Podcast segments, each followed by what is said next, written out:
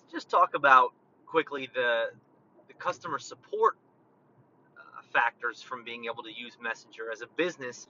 If you integrate these bots, these automations that can reply to people, the extent to which you can take that is amazing. And so you think about companies like, I always reference Comcast because for years on end, they've been, the worst, they've been voted the worst customer support in I think in the United States or maybe the world, but it's mostly because most customer support experiences are the same, right? Call this number. Okay. I call.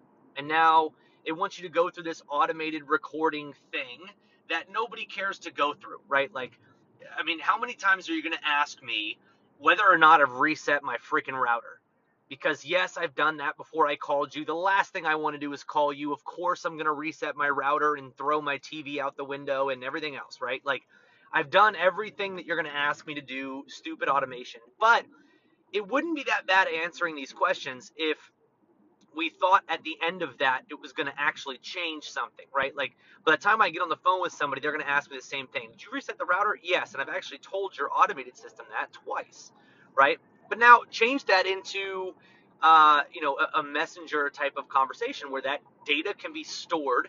It can create a profile on that person to say, hey, this person is calling, or this person messaged us. They've reset their router. They've done all this. But the beautiful thing is, we get to multitask, which is what, the true definition of convenience at this point in our world is the ability to multitask. But we get to multitask while answering these stupid, mundane questions. And even being able to do that makes a huge difference. I can answer one question, did you reset your router? And then let's imagine my doorbell rings. I can go answer my doorbell without having to have the phone up to my ear. It makes it convenient and easy for me. And so in a lot of ways, we're all talking about voice and don't get me wrong, I love it. I just think that, in an aspect like this with Messenger, that's just one thing, right? Automating one piece of the customer support pie. Eventually, with all the different APIs that Messenger has, you're going to be able to actually route somebody's call to a place where is exactly specific to what they need. Or imagine this. What if you could send this, Comcast, what if you could send the signal to my account without me ever having to actually call somebody, right? Like, you can get my account information from me in Messenger, use that to resend a signal. And that most of the time takes me about an hour, and you could pretty much automate all of this. That'd be pretty incredible, right?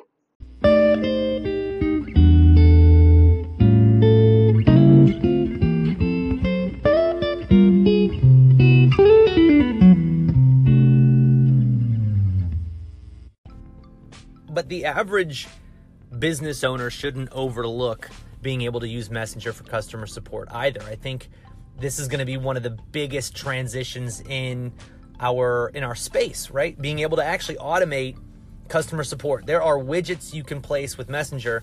There are widgets you can place on your website. You can also, let's not ignore the fact that over 300, I'm pretty sure as of right now, the number is 300 billion messages a month are being sent between consumers and businesses. That's every month.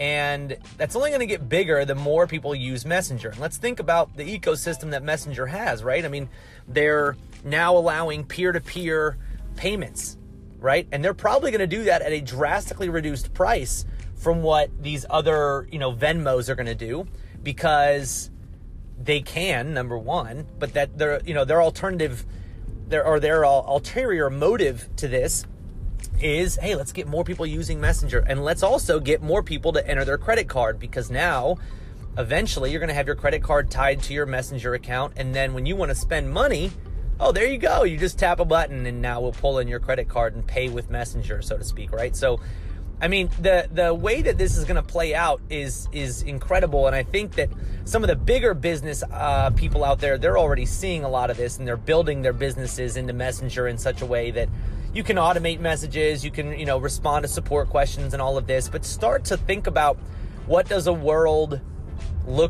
my business world look like in a Messenger ecosystem? Can I not just reply, but send different images, send different videos? What kind of replies should I be sending? and get into what it's like to have a conversation in Messenger. And do yourself the favor. Find somebody who's doing it right and go check them out. Like, go through their Messenger process. One of the things that I've found is a great resource is I follow the Messenger fan page on Facebook. And every now and then they'll publish Messenger experiences that they think are worth looking at. And for instance, Jamie Oliver has like 6 million fans on his fan page, and he has quite the incredible bot experience set up. So there's a lot of different resources that you can utilize as a business to see how should I be integrating my business into this and what does it mean. Hey, look, you're going to be a little bit early to the party, but I'd rather be early to the party and get the best seat and the drink of my choice, so to speak. I'd rather have that than be late to the party, be put in the worst seat possible, and be left drinking Coors Light.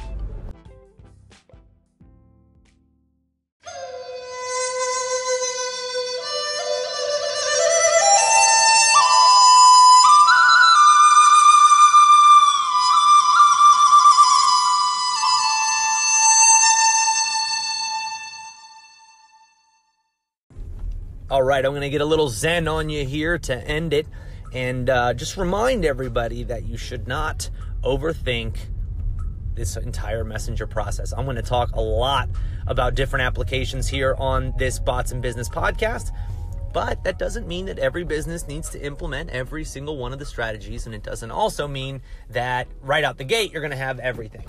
The beautiful thing about Messenger is if you're not currently using it very actively, then even adding one automation is going to be a step in the right direction. And you get used to that, and then you make sure it's being done the right way, and you add things, and then you add things. And so it is definitely a process that you will be working on over time. It's not something that's going to be perfect immediately unless you have a big firm of people working on a team.